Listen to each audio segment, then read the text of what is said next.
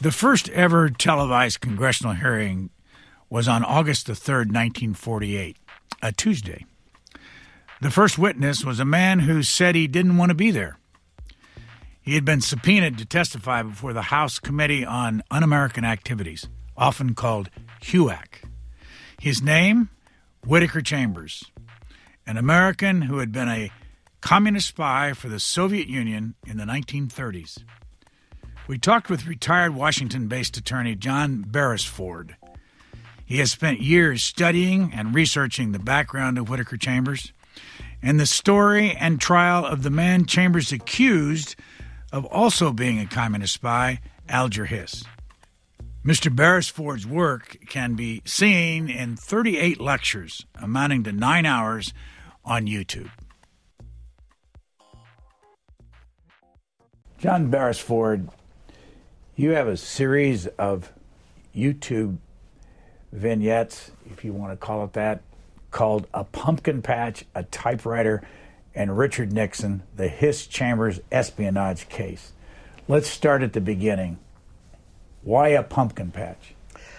Uh, probably the most sensational moment or event in this case is when a man named Whittaker Chambers, uh, for about 24 hours, hides five rolls of camera film, uh, which show spy documents he got from people in the State Department and other parts of the government, in a pumpkin patch behind his farmhouse in Westminster, Maryland. Uh, he had been subpoenaed to produce them by the House Un American Activities Committee, and he knew that for the next day he was going to be off the property, and he was afraid that um, people supporting his nemesis, Alger Hiss, would come and ransack the house. And he said, I had one foot out the door, and I suddenly realized I'm going to be gone all day. My wife's going to be gone all day. I've got to hide the stuff somewhere. And I think he knew from reading Edgar Allan Poe's story, he was a very well read man, the uh, Purloined Letter, that if you want to hide something, you hide it in an object that's in plain view that no one would ever think of hiding anything in. And he also remembered that um, he'd seen a movie once, a, a, communist spy movie, he said, where some communists hid handguns in round statues or paper mache statues of Asian gods. And he thought, what do I have that's in plain view? No one would think of hiding anything in and is round. And he said, I remembered right behind the farmhouse there was a strawberry patch that had been invaded by two vines of pumpkins. And so I went and cut one off right where the two vines came together, a small green pumpkin, took it in the kitchen, hollowed it out like you do in Halloween, and put my stuff in there and put it right back.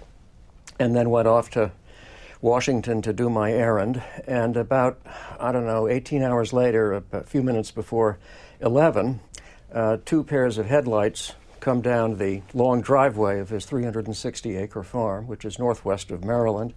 And he gets out and says to the people in the back car, who were two guys from the House Un American Activities Committee, Leave your headlights on. And he goes behind the farmhouse and comes back and says, We, we need more light. And they try some flashlights that don't work. And then he turned on a light in the back of the house and said, Come with me, and walked behind the house at one point in this process, one of the HUAC staffers turned to the other and said, This is like Dick Tracy.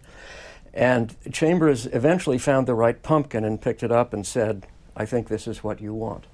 And they reached in and came out with the five rolls of camera film, which became known for decades as the Pumpkin Papers.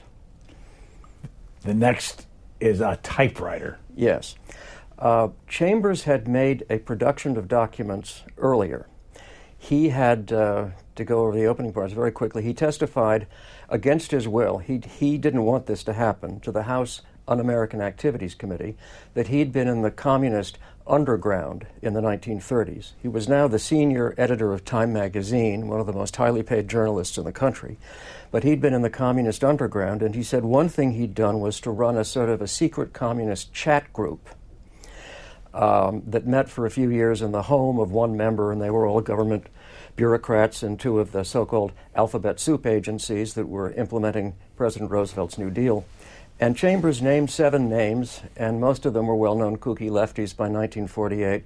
None of them still worked for the government, but right in the middle of his list, not singled out by him, was a name that stood out like a bottle of champagne and a, an ad for malt liquor, and that was Alger Hiss. And there followed a series of spectacular hearings before HUAC in which Hiss and Chambers told their stories, and Hiss at first said, I have never been a communist in my life. And he said that till the day he died. I've just been a boring, middle of the road Democrat. At first, he said, I have no idea who this guy Chambers is. Then it turned out that Chambers had an encyclopedic knowledge of the Hiss family's daily life in the mid 1930s, and then Hiss changed his story and said, Well, he was our deadbeat subtenant for a while. Um, and then Hiss uh, ended the hearings with, uh, with his credibility badly damaged. Uh, but everybody thinking, hey, he was just in this chat group, big deal, there was no spying. So what? He did something stupid 15 years ago when he was young and naive. He's not the first one to do that. And right now, he's just trying to hold on to his job. He was the head of the Carnegie Endowment for International Peace, which is one of these very big, high toned think tanks. And Hiss sued Chambers for libel uh, huge tactical or huge error on his part. He made the same mistake that Oscar Wilde made.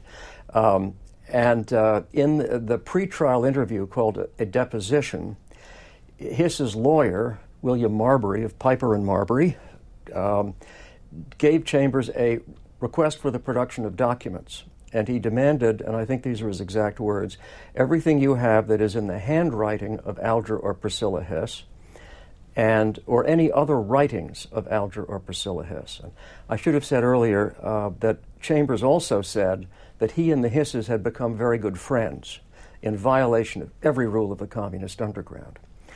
And his, uh, Chambers remembered that when he bugged out of the underground, he had given, he'd kept the last batch of documents that his sources had given him in a spy ring, which he had not mentioned to HUAC or to a grand jury that had summoned him.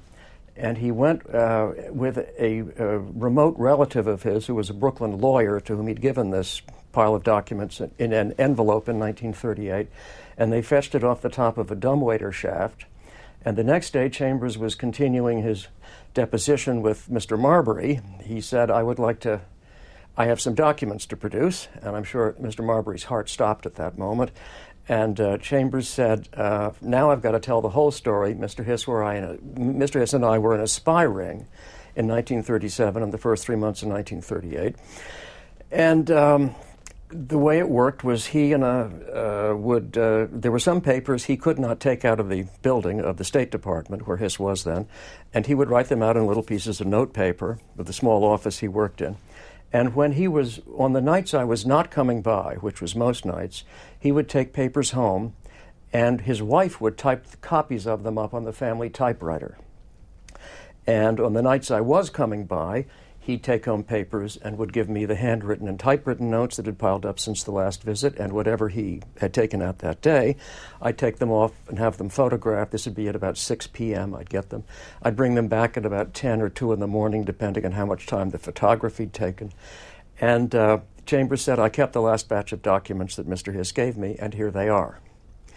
And he produced four notes in Alger Hiss's handwriting and 65 pages of typewritten documents all dated from uh, the first three months in 1938, except one or two. Um, and um, as a lawyer who's taken some depositions, I always wondered for years what was going through Mr. Marbury's mind as Chambers was saying this. And I found he left us a memoir.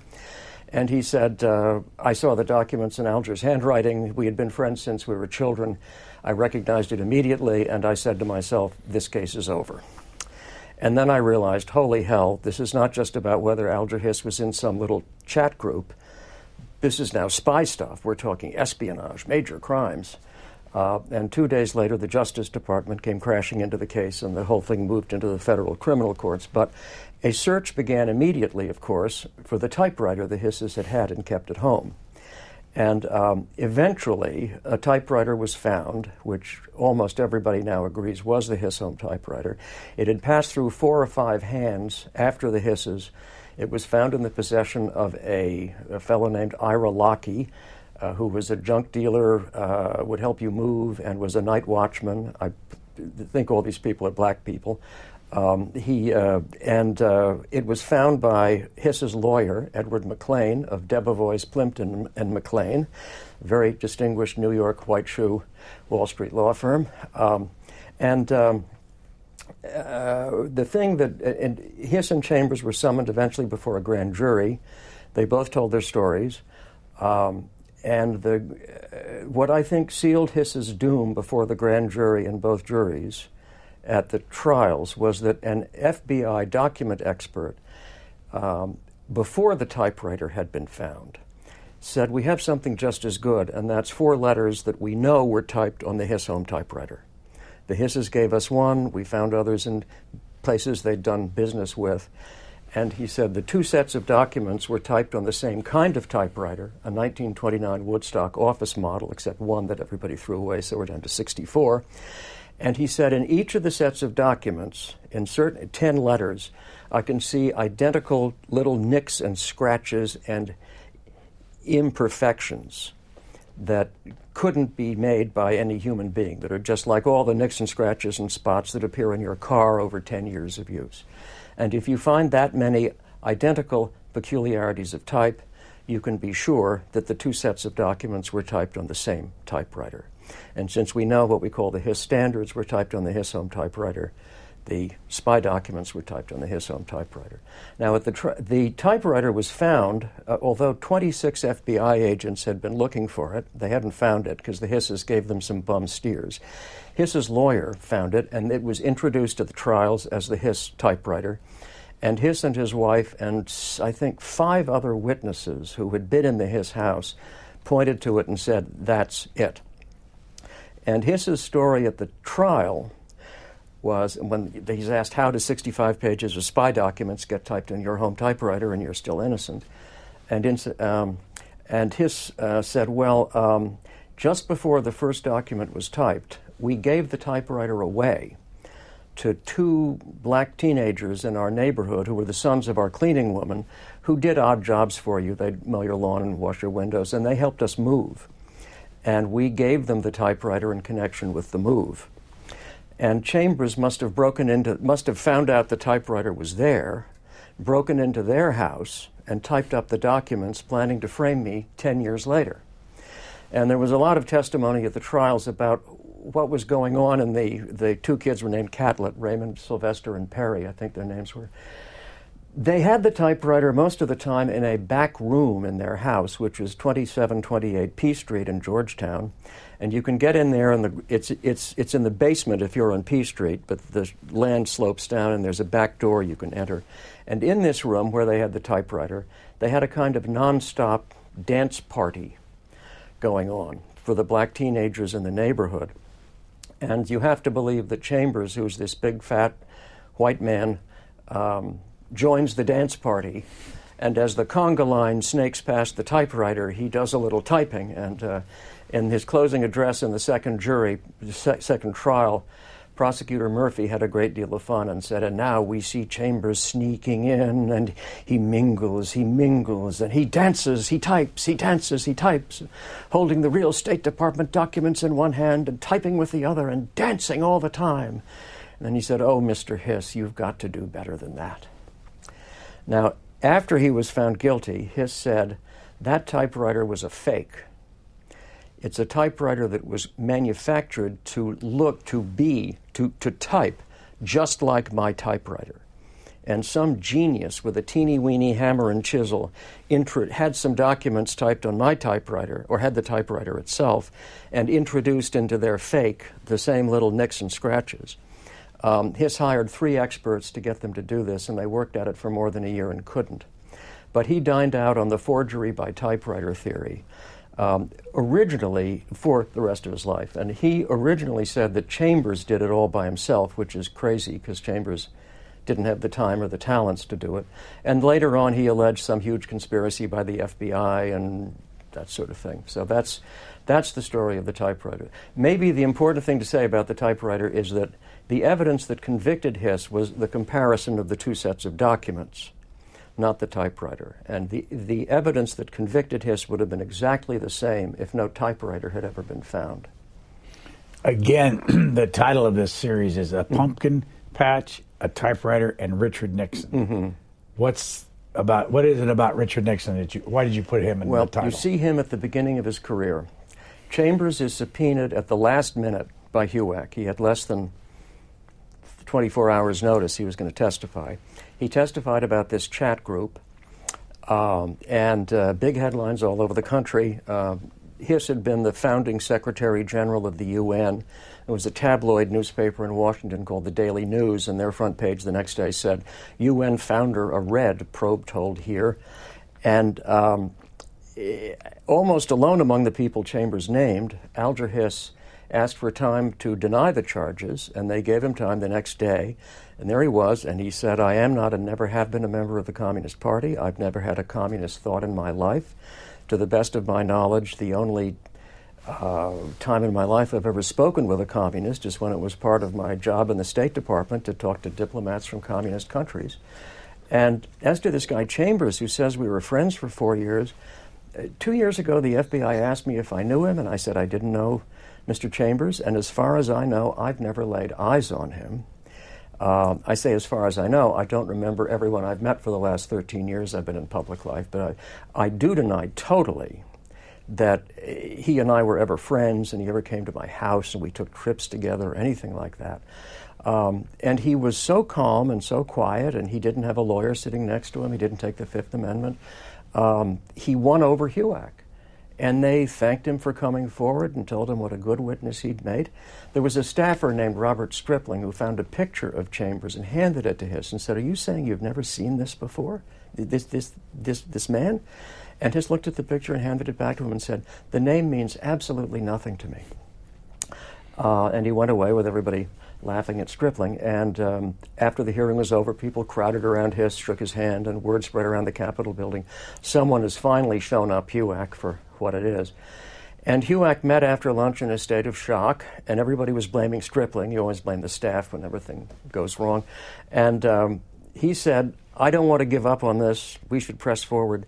And they were about to drop the whole thing and hope everybody forgot about it when up spoke a freshman member of the committee, and that was Richard Nixon who I think had played a very small role in the committee up until now. He had won a seat in the Republican landslide of 1946 from a district that normally voted Democrat. Uh, but 46 had been a great year for the Republican Party, and his Plum Committee assignment was education and labor, and I think he was planning to get ahead there, do it the company way. Maybe in 10 years I'll be a subcommittee chairman, sort of thing. But he saw, he, I'm sure, was put off by Hiss's haughtiness. Hiss reeked Harvard superiority, and Nixon, of course, was quite the opposite, always trying to work very hard to get ahead and never one of the beautiful people. Um, I think he formed a bond with Chambers on that ground. Anyway, Nixon spoke up and said, I think Strip's right, and if you guys don't want to go ahead with this, I do. Name a subcommittee, and I'll take it off your hands. And they quickly voted to grant his wish, and as they were running out the door as fast as they could, they paused for a moment and said, Dick, what do you see here? And he said a couple of things. He said, number one, I don't see what Chambers' motive to lie is. He didn't want to testify to us. We had to subpoena him. And Jiminy Christmas, this guy's the senior editor of Time magazine. He has, if, if he wants to slime his, he has access to an audience of credulous millions every week. No motive to lie. Number two, I was listening to Hiss's testimony very carefully, and he never really denied knowing Chambers. And they all said, What do you mean? He said, I don't know Whittaker Chambers. And Nixon said, That's the point. We all know that bosses in the communist underground go around under false names. So to say a hundred different ways, I've never known Whittaker Chambers, is not to deny his charges. There was something a little sneaky about everything he said. And I'm sure at that point Stripling chimed in and said, That's what I was getting at when I showed him the picture and asked him, Are you saying you've never seen this man? And his answer was, The name means absolutely nothing to me, which is not an answer to the question. And finally, Nixon said, um, The other reason I'm not willing to write off Chambers is that he's given us the way to prove that he's lying. And he says the Hisses and he were good friends. And Hiss denies that. And that's a second disagreement between the two people. We'll never be able to prove Hiss was a communist. When, when you join the communist underground, you don't call a press conference. But um, whether they knew each other, we can figure that out. And 36 hours later, in complete secrecy, on a Saturday morning, they got Chambers under oath, and Stripling or Nixon asked him, You say you knew these people, the Hisses? He said, Yes. You say you've been in their house? Yes. Well, let's start at the front door. Does it have a bell or a knocker? And for two and a half hours, Chambers just poured forth details about the Hiss family's life their bird watching hobby and a certain rare bird they'd seen and something funny about the windshield wipers in one of the cars they had. And Nixon playing a very plodding prosecutor, uh, building a case the two men knew each other. And then they got Hiss under oath a second time. And he's very haughty with them and saying, I can't believe you're even thinking of taking the word of this dreadful man, Chambers. He's a communist, he's a traitor. His sounding like Senator McCarthy at this point. Um, and uh, Stripling said, I got to tell you, Mr. Yes, Mr. Chambers just sat there for hours and rattled off details about your life, and, or what he said were details, and either the two of you knew each other or he has made the most amazing study of your life. And then has changed his story and said, Well, there was this guy who came to see me and wanted an interview. And one, he said he was a freelance journalist named George Crosley. I remember he had very bad teeth, and which Chambers had in the 1920s or 30s rather, and uh, dressed very poorly, which Chambers did. Um, and one thing led to another. He became our subtenant, briefly lived under the same roof with us, was full of weird tales. You didn't know if they were true. He claimed to have laid the trolley car tracks of Washington, D.C. with his bare hands. And the guy turned out to be a deadbeat, and eventually we just got him out of our lives. And uh, that's why I've said from the very it's just possible that this man with bad teeth, who briefly infested our lives 10 years ago under the name George Crosley, has become under the name Whittaker Chambers, the senior editor of the nation's preeminent weekly news magazine. And he's the guy who's going around Washington telling these absurd stories about me and my wife for, for reasons that you probably need to be a psychiatrist to understand. And that's why I've said from the very beginning that I would like to see Mr. Chambers. And Nixon said, We'll have a public hearing in nine days at which you'll both be present. And then Nixon, in another tactical masterstroke, doing this without telling anybody else on the committee. Uh, he is now using this to sort of blast loose from the orbit of HUAC and become the, he hopes, if this all works, the most famous first term member of the lower house in the country's history. Um, and he uh, told Stripling, I want you to bring Hiss and Chambers together face to face tomorrow. Complete surprise to both of them and Stripling arranged to bring the two men together in a hotel room in New York, which, despite this confidential locale, is a formal hearing of Nixon's subcommittee, and there's a transcript. And it's surreal. Hiss walks around Chambers and looks at him from different angles and bends over and makes finger gestures to him to open his mouth. And at one point, Hiss demands to see Chambers to talk to Chambers' dentist. Um, and eventually, he says, "Yes, this is the man I knew as George Crosley." Uh, and Nixon rushes into the press and says, Mr. Hiss has completely changed his story from 10 days ago, and he identifies himself as the competent, plodding pursuer of the truth, tracking down justice, uncovering treason that was going on for years under the Democrats.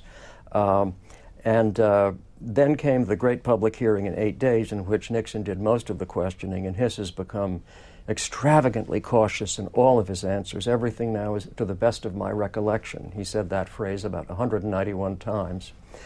And this was really Nixon's time to shine. And he, uh, the other problem that Hiss had was that evidence had begun trickling in from all over that he and Chambers had engaged in a number of commercial transactions. Uh, Hiss said we had a brief, unpleasant business relationship, tenant and subtenant, in 34 and 35. It was over by the middle of 35. Chambers says we were close friends from 34 through 38. And evidence had begun trickling in that the two men had been involved in the purchase and sale of two cars, that Chambers had given Hiss a valuable Oriental carpet. Um, at the same time, he gave three other carpets to three other of his people in the in the communist spy ring. And uh, the two men had also been interested in the same very obscure parcel of land miles away from where either of them worked. And at uh, the other problem, and these were the tokens of the kind of close friendship that Chambers alleged and Hiss denied. And the other problem for Hiss was that all these records were dated 1935, 1936, and 1937. After Hiss said, I got this deadbeat Crosley out of my life. And what came out at the hearings, especially, was the car and it, it, Hiss said there was this old car we had that uh, was a Ford left over from the 20s, the one with the funny windshield wipers, and we just gave it to Crosley because it was of no resale value. He, first, he said, We sold it. Then they asked him, How much did you get for it? And we didn't get it. We, we just gave it to him. Oh, so you gave it to him? Yes. Uh, have you ever given away a car? I don't know. Sounds a little strange. In the Great Depression, when you're supporting a family of three on the salary of an entry level government lawyer. Um, and Hiss said, Well, maybe I just loaned him the car. And Nixon said, Mr. Hiss, and I ask you a simple question, let's have a simple answer. Did you or did you not give Crosley a car? And Hiss said, To the best of my recollection. And Nixon said, Mr. Hiss, I'm sorry to cut you off, but are we getting a little silly with this to the best of my recollection? How many times in your life have you given away a car? And surely you can remember if you'd done that. That was the first but not the last time that Nixon, um, that the audience laughed at Hiss. And then Hiss said, well, maybe I should say that I gave him the use of the car. And everybody went, oh, you know, here's another shade of meaning. And um, Nixon became quite famous. And then, um, uh, then the lawsuit happened, and Chambers produced the typed and handwritten documents. Uh, and uh, the Justice Department came into the case and got the judge to impose a gag order and a freeze on proceedings. Um, and Chambers figured, well, tomorrow, now that I've proved there's a spy ring, tomorrow the FBI will come and see me. Twelve days later, nothing. And uh, I figure there are about 10 people who knew that Chambers had produced the handwritten and typewritten documents at the deposition. And um, uh, how many people can keep a secret that big? For how long. And on December 1st, stories, the first story began appearing in newspapers saying that something big's happened in the Hiss Chambers libel suit that shows who's telling the truth. And Stripling also got word from a private detective that uh, something bad had happened to Hiss. And he rushed up to see Nixon and said, Boss, put two and two together. Chambers has produced proof that Hiss was a communist. Nixon's first reaction, quite understandably, was to say, that SOB, he had the goods on Hiss the whole time and was holding, and he didn't share them with me. I saved him. I risked my career for him. And Stripling says, Calm down, boss. That's spilt milk. Let's go out and see Chambers, find out what's going on. And Chambers said, I, I can't tell you because there's a gag order. Uh, and Nixon or Stripling, they each claim always to have, you know, I'm the guy who did the smart thinking and talking, and they drop a footnote.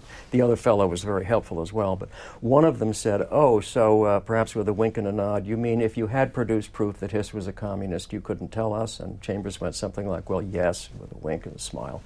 And then one of them asked the $64,000 question, which is, Do you have anything else? Something that's not covered by the court order that you can tell us about and give us. And Chambers said yes. Uh, and he was referring to the pumpkin papers. And um, the next day, as Chambers is going out the farmhouse and thinking of the pumpkin, uh, Nixon was going up to New York to depart on a Caribbean cruise with Pat, their first vacation in three years. I guess if he, if it turns out to be something great, I can stage a dramatic return, and if there's nothing, or it turns out to be a, a damp firecracker, I'm far from the scene of the accident, and I get to save my marriage. Um, and uh, a few days later, he was having dinner at the captain's table, and he got a telegram from Stripling saying, "Startling new evidence. You must return soonest. You know, quick." And I believe he got some sort of a battleship to come up alongside the cruise ship, and they rigged up something called a breeches buoy, which is a canvas sack that is pulled from one boat to the other, and Nixon climbed into the sack and was pulled, um, and came back to Washington with all the, with in a series of ever larger airplanes and boats. Um, nothing else was going on. This is early December, um, and uh, this was front page news all over the place. And there are pictures of him getting off of biplanes. And uh, at one point, uh, some journalist said to him, Congressman, are you going to make public the pumpkin papers? And Nixon said, What? And when he heard what Chambers had done, he thought, My God. Good old Whit. Nothing's ever simple with him. Uh, and he came back to Washington for the press conference of his life.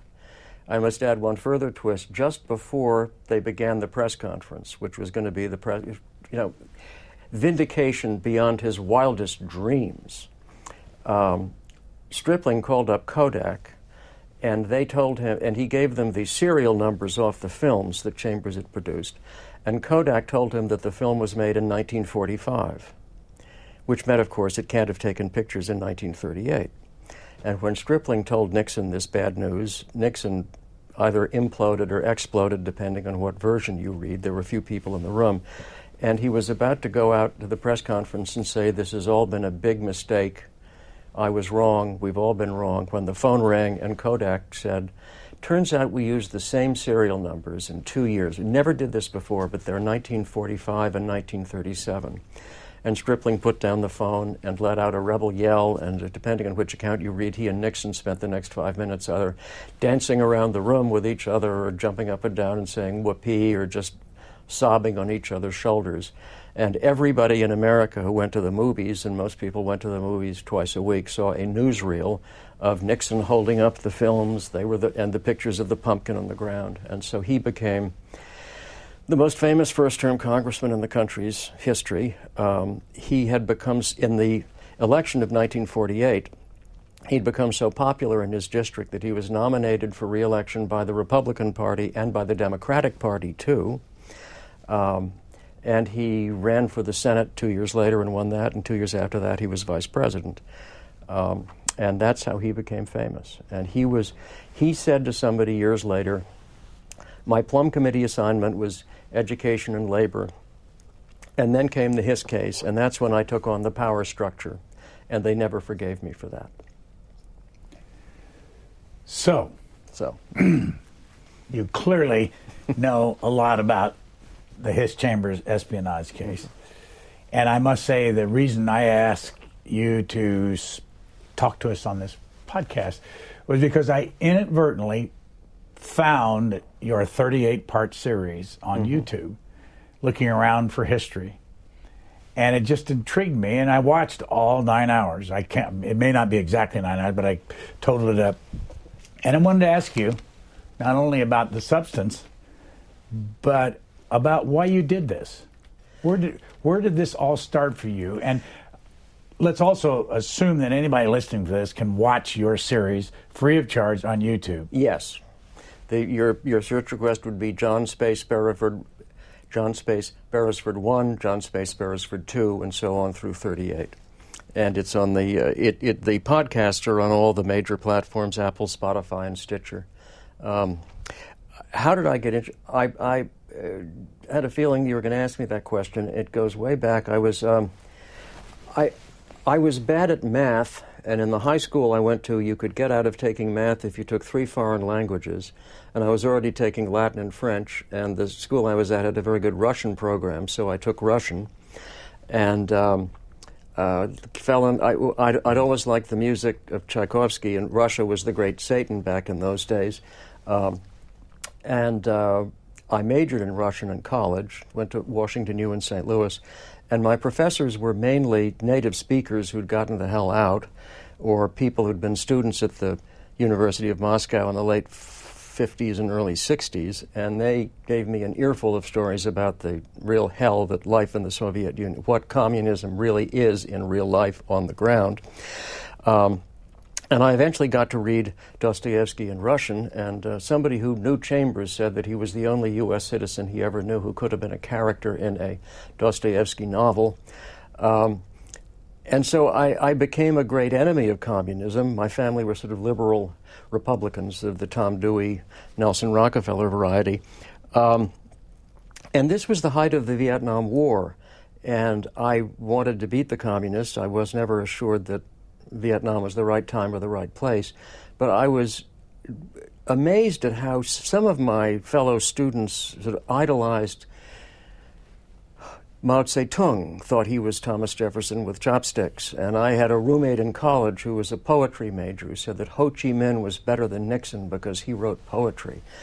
And then I found out from my professors that some people of their vintage had idolized Stalin back in the 30s. And one of my professors once said to us, We had a saying in the 30s, there are no enemies on the left. And he shook his head and said, Boy, did we get that one wrong. Um, and then once, just by accident, I picked off the shelf in the library. Uh, I saw the name Alastair Cooke, who I knew was the Masterpiece Theater host, and uh, he it was his book about the trials. He'd covered the trials for the Manchester Guardian, and he writes about every courtroom scene with the delicacy of Henry Adams, uh, pardon me, Henry James, um, beautiful little portraits of all the witnesses. Uh, and that got me interested in the case. I was, my family has a lot of lawyers, and I grew up on Perry Mason. This was, I think, the trial of the century. There were two trials. Hiss was found guilty at the second one. First one had a hung jury. And in each trial, both the prosecution and the defense followed a different strategy. There were superb lawyers on both sides, so it's a fascinating study and how to do a, a, very difficult case in which each side has great strengths and great weaknesses. So I got interested in the trials, and then one day I was talking to a, a minor grand dame of Park Avenue whose children were registered for Harvard or Radcliffe at birth. And I mentioned my interest in the case, and she said, Oh, we sat through both trials. And I said, Really? And she said, Yes, my husband knew some judges on the court, and we got tickets. And this woman, who was as Republican as you could get, said, and of course, we were all rooting for Hiss. And I said, Well, you know, sometimes I think he might be the one who was lying. And I'll never forget this great battleship of a woman turned to me and said, Chambers was the real scoundrel for telling tales that are better left untold. And this woman had a physical, sort of, you know, Alger and my boys went to Harvard, and laws are for little people. And this woman had a physical revulsion to Chambers. She said Chambers looked like he crawled out from under a rock. And if you ever found yourself standing next to him in the courthouse elevator, you just wanted to move away because you were afraid something was going to jump off of him and onto you. Um, and then it turned out that my family had a number of sort of several degrees of separation from the Hiss defense. A friend of my family's was the lawyer who introduced Hiss to the psychiatrist who testified at the second trial that Chambers was a psychopathic liar and who was torn to shreds on cross examination, by the way. I dated a girl whose parents knew the Hisses. I remember she said to me one night, This nice man came to dinner the other day, and I, I Soviet spy, I can't believe it. Um, and then there was another little tie in. I. Um, uh, By the way, what years were these? They, they were, we're now in the late 60s to the mid 70s. And you are doing what then? I was a student in high school and then Washington U in St. Louis and then law school. And where was your hometown? New York City, Upper East Side, Man, Man, Manhattan. And what had your parents done? Uh, my father, who died in 1954, where he was a labor lawyer, my first stepfather was an investment counselor. He was the man in the house when all this happened. Uh, my mother was a remedial reading teacher, and she married a third time late in her life to a Wall Street lawyer and oil prospector. Why did you go to Washington University in St. Louis? Well, it's funny. You, I was uh, heartbroken not to get into Harvard or Yale, um, and uh, where members of my family had gone, and I went to Wash U because they took me, and I didn't. Um, I was taken in by Penn, but I didn't like Philadelphia. And uh, looking back on it, leaving New York was the best thing I've done in my life because uh, no one is as provincial as someone who spent their their whole life there. Um, and uh, I stay. I spent my senior year in college at the University of East Anglia in Norfolk, in England. Then went back to WashU for the law school. And when did you start to really dig in to the Hiss Chamber case? Which, by the way, these if I have the, the, time right, you did these YouTube videos in 2014. That makes sense. Shortly after I retired, yes, yes. I had I wrote my uh, I I bought every book that I could find about the case. There were I think 25 books about the case have been published. Um, and also, everybody who was alive at the time had an opinion about the case. And this case was the overture to the McCarthy era. There, people have been saying there are commies in the government, spies, traitors for decades, but Hiss's conviction gave them a credibility they had lacked. And it was a really shaming event for many liberals, especially the ones who'd sort of thought, well, the communists are just sort of our vulgar country cousins. They don't have our panache and our suavite, but at the end of the day, they're still family and they had to wake up and realize that there were monsters on the left as well as on the right. Um, and generally speaking, the people like this Grand Dame that I mentioned, the people who were well born, even if they went to Harvard and they were Republican, if you read the New Yorker and you knew how to order a bottle of wine, you tended to identify with Hiss. Um, and uh, they all got it wrong too. And I think one reason they never forgave Nixon, or they never liked him with his cheap suits and five o'clock shadow, was that he had proved that he was smarter than they were. When did you decide, and why did you decide to do the YouTube series? Well, I'd had I'd published some scholarly articles on the case. I'd given two day-long presentations uh, about it in 1988 and 98 at the Smithsonian Associates. And so I had this long text, and I decided I wanted to um, make some permanent record of it. And I was retired, and I uh, knocked on the door of the uh, Arlington County Cable Television Community Access Channel and uh, convinced those very fine people that I wasn't some nut or some right wing nut or left wing nut. And, they, and I said, Do you have a studio? And I'll pay you to tape record or to make a record of my stuff, and I had charts and a pumpkin and all sorts of props. I found a 1929, a 1927 Woodstock office model on on eBay one day, um, and they said we have two open days next week. Let's do it all in two days. Let's come here at eight, and we'll just start taping. And two days later, I was a limp dish rag, but it was done, and we did that. What I saw was you standing in front of a podium with a blue background. Mm-hmm and these 38 different episodes were different lengths. They were from eight minutes, four minutes to 15, 20, 22 minutes. Did you do this all just standing at that podium one after another? Yes, yes. And when did you realize you could put this on YouTube, and did that cost you any money? That did. I paid Arlington Community th- that public access channel uh, a couple of thousand dollars, which I was happy to pay for them. They were great they took me seriously. They did a great job. Um, and uh, YouTube cost me. Uh, they put it up there. I, it, it didn't cost me anything. I don't think it cost anything to put something on YouTube. But maybe I could be wrong on that. Do you get anything from no. the advertising around no, your no, nothing? No, so you're no. done with it. It's going to sit there on YouTube yeah, yeah. forever. Yes, and then podcasts came along. And I thought, why don't I do that too? Reach I, some. I noticed that when you get on your LinkedIn page, you go to the podcast, but what I'm getting is 33, 34 seconds of material. Is that just to tease me for the rest of it? Yes, yes. And so, where do you, where can you find it? I assume without video, just the podcast. Okay, if you go to that, which is called the audiogram, in the middle of it there is a cita- there is a, a, a URL, you know, HTTP slash slash uh, for something called um,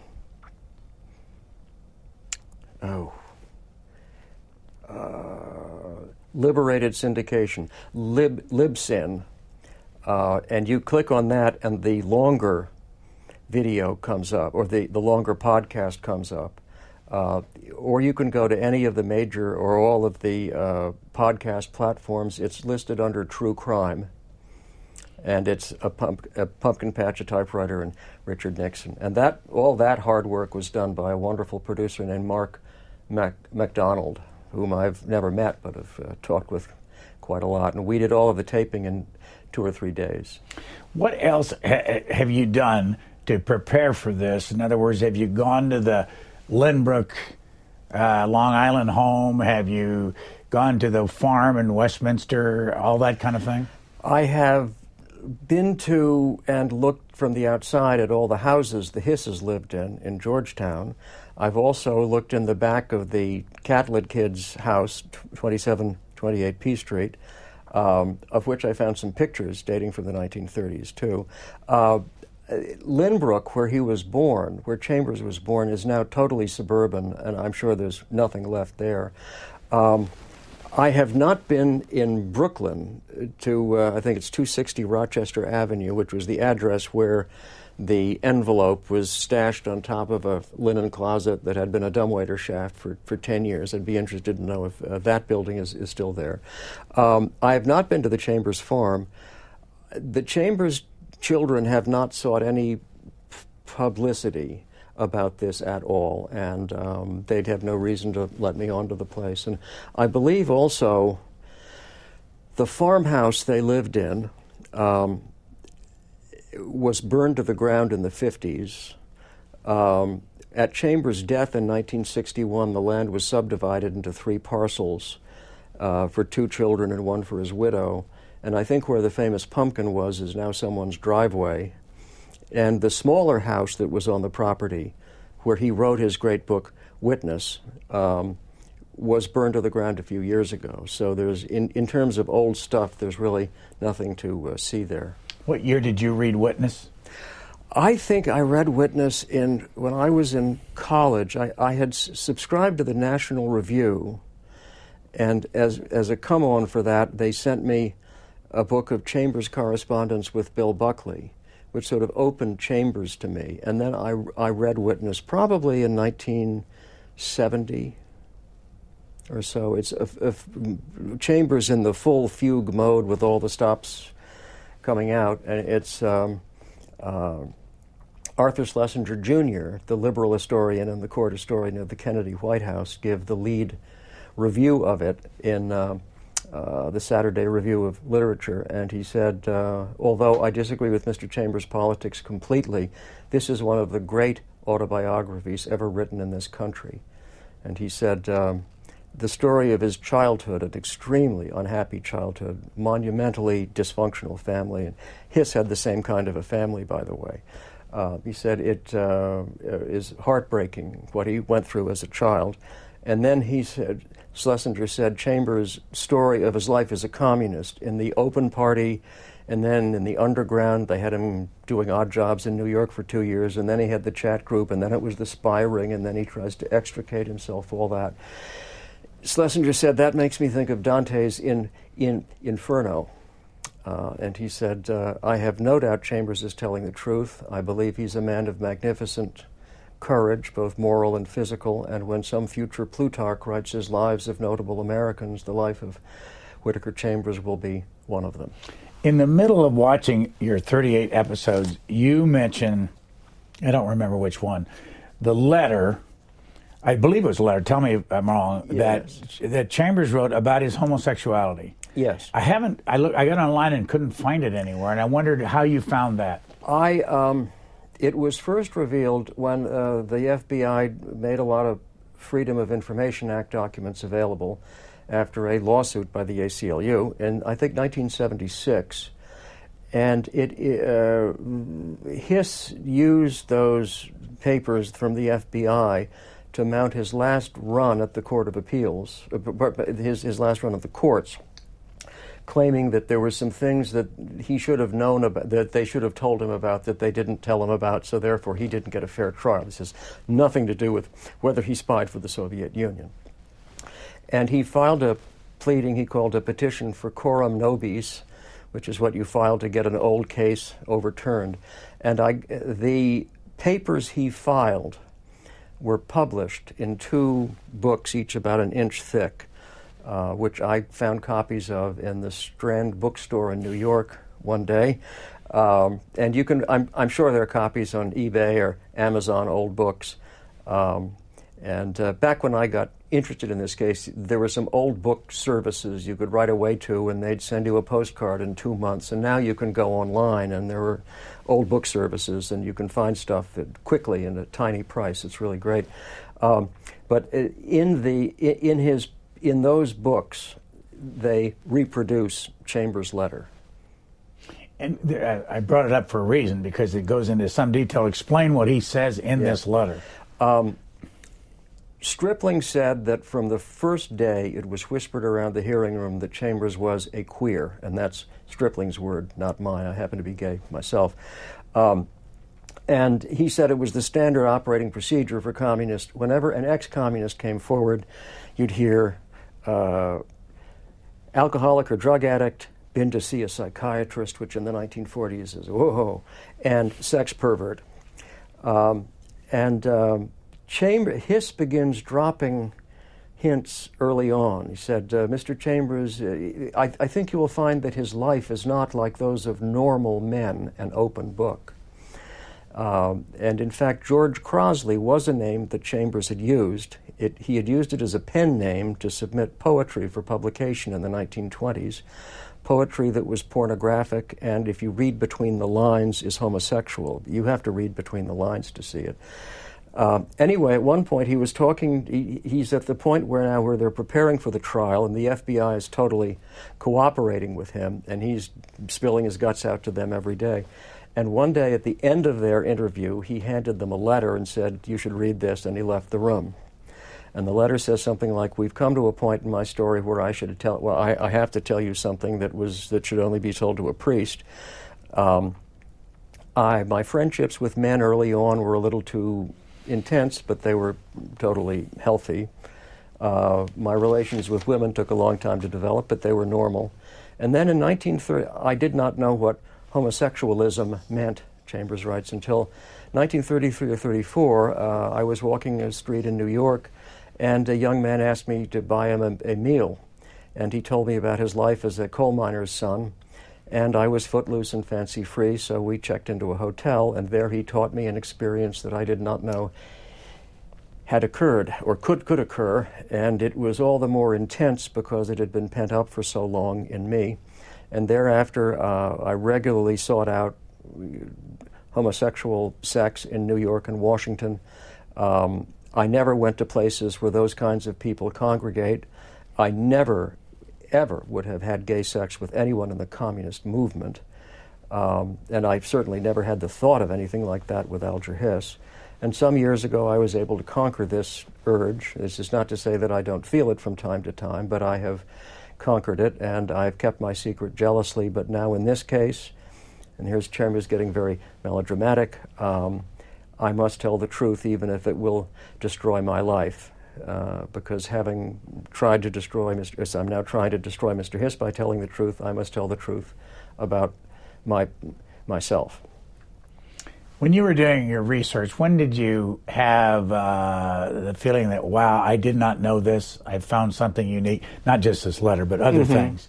and have you kept everything that you out of your research in one place? I have all of the books, which fill about five or six shelves I spent a considerable sum of money on all the transcripts of the HUAC hearings um, and the Chambers depositions in the lawsuit and the grand jury proceedings. I had a small but honorable role in the lawsuit that made them public. And I paid a lot of money for the transcripts of both trials and Hiss's forgery by typewriter petition. I did have a box of pictures, which I threw away a few years ago when I thought, well, I've done a YouTube video, so it's all over. I could reconstruct them. I, I got them all from eBay. Um, a lot of old Life magazines and Time magazines from the time. Um, and uh, so I've kept most of it, uh, probably 90% of everything. What was? What were the oh, moments uh, the, that you were the, the, most surprised by? The aha moments. Uh, the one about Chambers being gay. Um, I was. I loved Mr. Marbury's memoir, which he published in the University of Maryland Law Review. I think in he was who was he again? Uh, William Marbury, who was the uh, childhood friend of Hiss's, law school classmate of Hiss's. Um, and among all the lawyers who were volunteering to be his lawyer for free when he sued Chambers, um, Marbury won the contest, and he was to be the guy who did the stand up in court talking. And Edward McLean up in New York was the guy who'd do the back office preparation. And Marbury uh, took the Chambers's depositions. Um, it's fascinating because Chambers, uh, well, one little priceless moment. At one point, um, they're asking Mrs. Chambers. You, you see the snobbery here. Um, Marbury is talking to is questioning Mrs. Chambers, and Mrs. Chambers is talking about the Hisses helped us move once. And Marbury says, "Tell us about that." Well, we uh, Mr. Mr. Hiss and Mrs. Hiss and I got in their car, which was a four-seat car, and our furniture was in the other half of the back seat, and uh, something went, went in the trunk and that's how they moved us. And Marbury says, Well, everything was in one seat of the car in the trunk? And she said, Well, yes, we had a chair that we put in the crib, and that was in the other seat. And then all of our clothes were in one suitcase in the trunk. And Marbury says, Well, what about your, your silver, your crystal, your china pattern? And Mrs. Chambers says, Mr. Marbury, we were in the communist underground. We couldn't afford those things. And Marbury says to her, Well, you didn't eat off the floor, did you? And I could just imagine you know, Mr. Marbury saying to his wife that night over cocktails, you know, the very idea that a Harvard man should have to answer the accusations of a Jewish milkmaid. And Mrs. Chambers was Jewish, and she got up every, every morning and milked the cows by hand, and so did Chambers. I, I had a picture of him in a business suit and trousers with a crease and Oxford shoes milking the cows. Um, the great shock, I guess, was reading the great book on the case by Allen Weinstein that was published in the late 70s. Perjury? Perjury, yeah. Um, and he had the benefit of Hiss's defense files, a lot of time talking to Hiss and to Mrs. Hiss, and the benefit of the 40 or 50,000 pages from the Freedom of Information Act uh, papers. And if you read that book, the case against Hiss was pretty overwhelming at the trials, but it's just devastating. And what he found that really, what I think convinced him that Hiss was guilty was what he found in the Hiss defense files, that Marbury eventually concluded that Hiss was, was guilty. And I think Edward McLean was leaning that way too. What was your motive uh, for doing the 38 part series on YouTube? I just wanted to have a record of my talk at the Smithsonian. Um, there are some people who would like to know about the case who aren't going to buy the Weinstein book and who'd like to get something on video. Yeah. I should add too, if I, the, the thing that continues to interest me more and more is the relationship between the two men. Uh, you have two men who are physically quite different. Hiss was tall and handsome in a sort of a Brooks Brothers mannequin way, and always very well dressed. Um, and Chambers was fat and ugly, and uh, he apparently didn't bathe very often, and his mouth was rotting teeth when he was a, till he became prosperous at times. So you have the, the physical contrast. And everything we think we know about Hiss leads us to think that if he saw Chambers coming, he'd cross the street to avoid him. And then temperamentally, Hiss is this sort of calm, cool, and collected. On his deathbed, he could probably tell you how many footnotes there were in his Harvard Law Review case comment. And Chambers is this guy who lurches from one extreme to another and is um, always looking for a simple answer to the big questions of life. Um, in search for the messy truth, no matter what the cost. Uh, and you wonder what would attract these guys to each other, and what do they talk about? It was a, a, a, a true odd couple.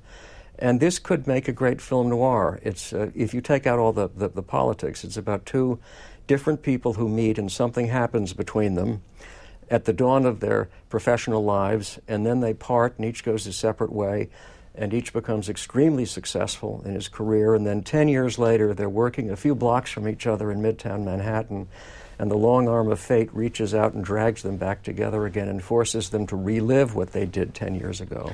When you see the photograph of um, Alger Hiss sitting behind FDR at Yalta, mm-hmm. uh, what comes to your mind, and did, did he do any harm by being a member of the Communist Party? That's a good question. I, I don't know that he did any harm to the national security. Chambers himself writes in his memoir that most diplomatic espionage, he said, is a magnificent waste of time.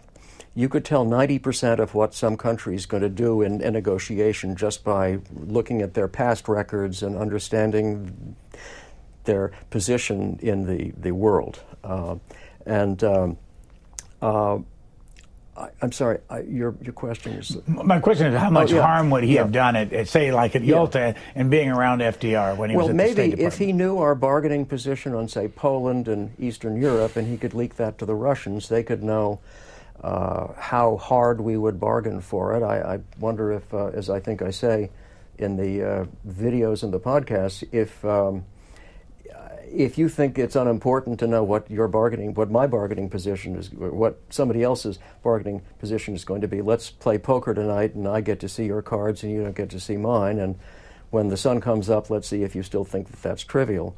Um, there is one thing that should be said. One of the handwritten documents, uh, what was government exhibit number one, is a short little telegram. Um, that uh, was sent by the U.S. Embassy in Moscow to the State Department in Washington about two, to, to simplify things very quickly, um, was about two U.S. citizens who had been members of the communist underground that Hiss knew, but pardon me, that Chambers knew, and uh, who had been summoned to Moscow for consultations and promptly vanished into the hands of the secret police. And this became a sort of international incident, and the U.S. government had to figure out how much we do about this. Um, is a telegram that went from the our embassy in Moscow to the State Department saying, "Here's what we found out about who these people are," and it also says, "Be strict." And to me, that means that implies the embassy is recommending to the State Department we should be very strict to the to the Russians and say, "How dare you do this?" Other people say what "be strict" means is follow the rule book strictly. Don't do anything to help these people, and that is one of the four notes in Alger Hiss's handwriting. And so Alger Hiss was willing, and as the great journalist Murray Kempton wrote, "This is the real Alger Hiss, uh, stool pigeon for the cops." and not just any cops, but the secret police of the Soviet Union. And that, and even if he didn't damage the national security very much, um, if at all, uh, that shows you the kind of thing that you get into when you start to spy for some other country, especially for Stalin. A book for you in this? I don't see why nobody could be as good as the Weinstein book. And your own career. Mm-hmm. You get out of Washington University, mm-hmm. you're a lawyer. Mm-hmm. What did you do with your professional life? I went to work for AT&T in New York City for the first 11 or so years of my career. I worked for the, Bell, the, the old Ma Bell, working as an antitrust lawyer.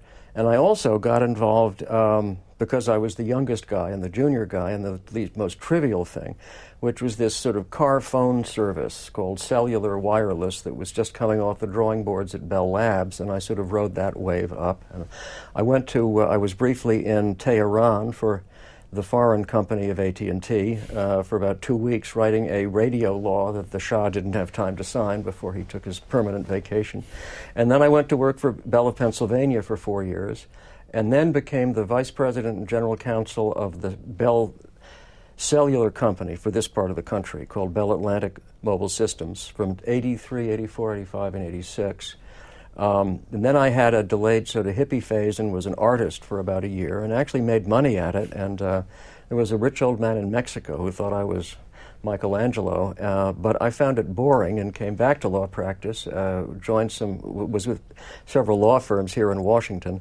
Um, and uh, became a partner at one and uh, did not like private practice because I'd, I'd, gone through some changes in my personal life and uh, began practicing a form of spiritual life that teaches that you should try and be humble. And um, humble is not a way to get clients if you're a partner in a K Street law firm. And so I was, and the Iron Curtain had come down. We're now about 1991 or 92, and everybody we were the ones who were naive. We thought, oh, we'll go over to Moscow and give them a few lectures, and in five years it'll be like Arlington County. Um, and I thought I could, I, I, I can finally use my, my Russian in law. What could possibly go wrong? And I was about to go to move to Kazakhstan to be the local representative of the American Bar Association when I saw an ad in the paper saying the Federal Communications Commission is, is hiring antitrust lawyers and they had the bad judgment to snap me up very quickly, and I spent the last 20 or so years of my career there. Uh, working on a lot of mergers of cable TV companies and Bell companies and wireless companies. Um, the internet came along at about that point, and I'm very sort of proud to have been the. There was a, a decision the commission reached that decided not to regulate the internet that was upheld by the Supreme Court, and I, I wrote probably more of that than any other other person did. There were a whole lot of hands in it, but I had a big hand in that. And when I, in uh, I guess in the year 2012, I had enough money that I could retire, so I decided to. What, what's your feeling about? I, I noticed that uh, the average episode on YouTube is between two and three thousand people have watched it. Mm-hmm. Did that is that what you expected? I had no idea. I had absolutely no idea. Have you watched yourself? I haven't watched all of them, but I've watched most of them. And as I watched it, it's the same thing. I mean, you're standing at the podium, and I'm trying to, as I'm watching and trying to listen, that's the hardest thing is to keep, you know, keep your mind on exactly what someone's saying over mm-hmm. that length of time. Uh, There was only one time where something happened in the studio, and there was a woman that walked in front of the camera. Yes, we had the wrong chart up or something Right, like that. Yeah. exactly. Yeah. you, you just decided to leave it in. Yeah. Yeah. We only had two days. Two days. Yeah. Did you read it? I read it from a transcript, which I'd practiced. I'd spent a week practicing it. The reason I read it from a transcript, and I did that very deliberately, probably at some cost to the uh, entertainment value, because this is a very complicated case. And I didn't want to say it was 57 documents, it was, if it was actually 56 or 58. Um, and uh, so that's why I was reading from a transcript. Was it on a teleprompter? No, it was just in a ring ring binder. Right in front of you. Yeah, yeah. I couldn't really tell that. Oh, really? No. Okay, good. good. Uh, so, did anybody coach you on how to do the performance itself? no. The main reason I'm asking all these questions is if the average person could see the value of being able to do a YouTube kind of a, Mm-hmm. uh, a lecture series like this and how, how much effort would have to go into getting Yeah. there. Uh, you say it cost you a couple thousand dollars. Yeah. And were you, how did you get the idea of going to an access channel for a cable system? Because they were nearby and I had seen the access channel, and I figured, what's the harm in asking? And they were great, great people. Yeah. There was one funny moment when I was one. They there, there's a cut somewhere. Stories of people in the industry. I was talking and I realized that a fly had landed on my lapel and was walking slowly across my chest. And I kept on talking, figuring maybe nobody will notice. And they said, We have to cut, cut, we have to do it all over again. And we had to wait half an hour to, to catch the fly because we didn't want to have that happen again. And catching a fly in a big soundstage is a tough experience. And What's the value to you of going through? I mean, and is there any way to calculate how many hours you've spent on Whittaker Chambers no way possible. No. Would it be thousands? Probably, yeah. Yeah. And what's the value to anybody that, that is listening to you talk about this uh, for, for paying any attention to this story? Yeah, I think it's a great story about human fallibility. I think it's a great film noir. I mean, these guys had their lives. They, they both, what they'd done long ago was, when it came out in 1948, ruined both their lives. Chambers, when it came out that he was a spy, was let go by Time magazine, which was the only decent and decently playing place that he'd ever worked. Um, it's a good object lesson uh, in why you shouldn't commit treason, other than the fact it's wrong and it's a violation of the law. This will wreck your life. Um, and um, it's a great story about uh, the the uh, to, to, to me um, the two men are sort of archetypes. Hiss is the face we like to see when we look in the mirror in the morning, the tightly wrapped careerist with the perfect resume, the man who's never done anything wrong. And Chambers is the unquiet conscience that says, no, no, we all do bad things, sometimes really bad things in our lives, and we have to face up to them. That's the only way we're going to get better. That's the only way society is going to get better. And this is and there's this conflict that goes on, I know, in me between what the world should be and what we know it is, and what we'd like to be and what we actually are. You- said that Whittaker Chambers died in 61. When did Alger Hiss die? Alger Hiss died in the late 90s. He outlived Nixon by about 18 months. How long did he spend in prison? 44 months. He was sentenced to five years, which was the maximum for a first conviction for perjury, which is the crime he was charged with, and he got a few months off for good behavior. And what did he do when he came out of prison? He was so disgraced, he had to make a living for years uh, as a cold calling salesman for a line of women's combs. Um, and he lived in a seedy one room place near the Fulton Fish Market. And I grew up in Manhattan and walked all over lower Manhattan as a kid in those years. This is in the late 50s and early 60s. And if you were near the Fulton Fish Market, the one constant was the smell of dead fish.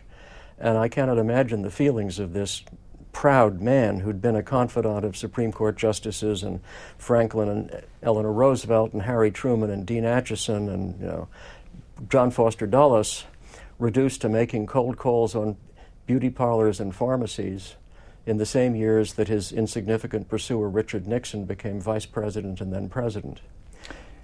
How much did this case uh, lead to Richard Nixon being president? It made him famous. uh, made him the most famous first term congressman in the country's history. Um, he said, and I think correctly, that this sort of punched his ticket with the party's right wing. There were liberal Republicans and very conservative ones, and you have to get both to win. And he said, because I was the guy who bagged Alger Hiss, nobody could challenge my anti communist credentials, which was the big issue for con- conservatives back then. And that's what made it possible for me to be in favor of foreign aid and civil rights and budget deficits and all that stuff. So it made him famous at the age of 35. And without that, he couldn't have gotten to the Senate in 1950 at the age of 39 or so. And without that, he wouldn't have become vice president. How many people still think that Alger Hiss was uh, innocent or badly treated? Uh, innocent among the people who've actually looked at the case. I, I, may be wrong on this, but I think it's down to one who was his son. Um, and as to, he Tony could, Hiss? Yeah. yeah. As to him being badly treated, um, that's a matter of judgment. Uh, whether he was guilty or not is a factual question to which there's a correct answer. He has tried for years to say, well, I w- I didn't get a fair trial.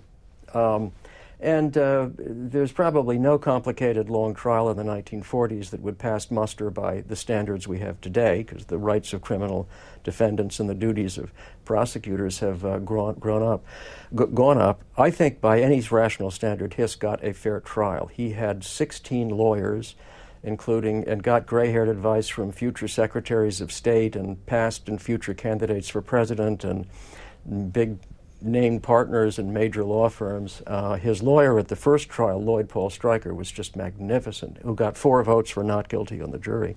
Um, he was tried in a, a, and he he was not some black guy going on trial for raping a white woman in a one newspaper town in Mississippi in 1949. He was the man who claimed to be the personification of the New Deal, going on trial in New York City, which was sort of the headquarters of the New Deal, for God's sake, and he had Eleanor Roosevelt writing sympathetic news, newspaper columns. So um, I think by any rational standard, he did get a fair trial. And Whittaker Chambers died in 61, as we said earlier. Mm-hmm he wrote Witness in 52? I think 50 and 51.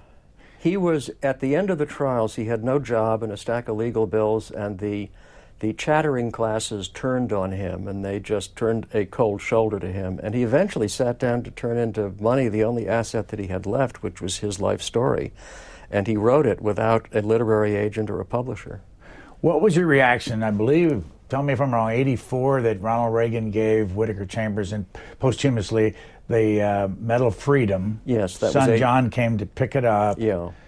Uh, the farm was made a national, uh, I don't know what you call it, the trust. Historic, historic landmark in yeah. 19... What's your reaction to all that? Is that the right thing to do? I think it's long overdue, yes, yes, yes he was a, a very great man, far, far from perfect, and he would be the first one to say that he was not perfect.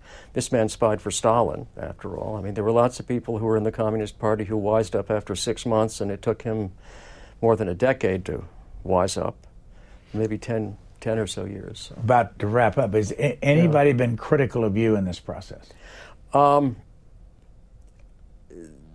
some the only I haven't gotten any comments on the podcast there had been I, I, got one sort of unhinged comment from a lefty on the YouTube videos. It was just somebody who didn't know anything about the case at all, which I just sort of don't don't, don't bother at all.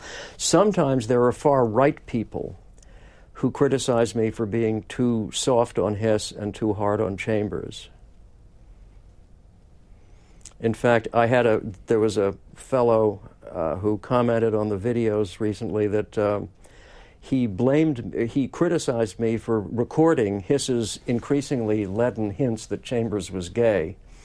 And said, you shouldn't repeat these vile lies. That's what they did to Clarence Thomas, and that's what they did to Justice Kavanaugh. It's all a lie. And I was waiting until he got to the video where I have Chambers' letter to the FBI telling them that he had had gay sex. And when the guy got to that video, he just said, I'm speechless. I'm totally flabbergasted. And in the next hour, he deleted all of the previous comments he had made. But and I've gotten some some very nice comments from from from people too. So. John Beresford, we better call it quits. Thank you okay. very much Thank for you, uh, spending time with us and those interested can find everything that you've done in uh, with this story on YouTube. Thank you. Thank you. Thanks for listening. Please rate, review, and subscribe to this podcast wherever you get your podcasts. We would love to hear from you. You can email us at podcasts at c-span.org.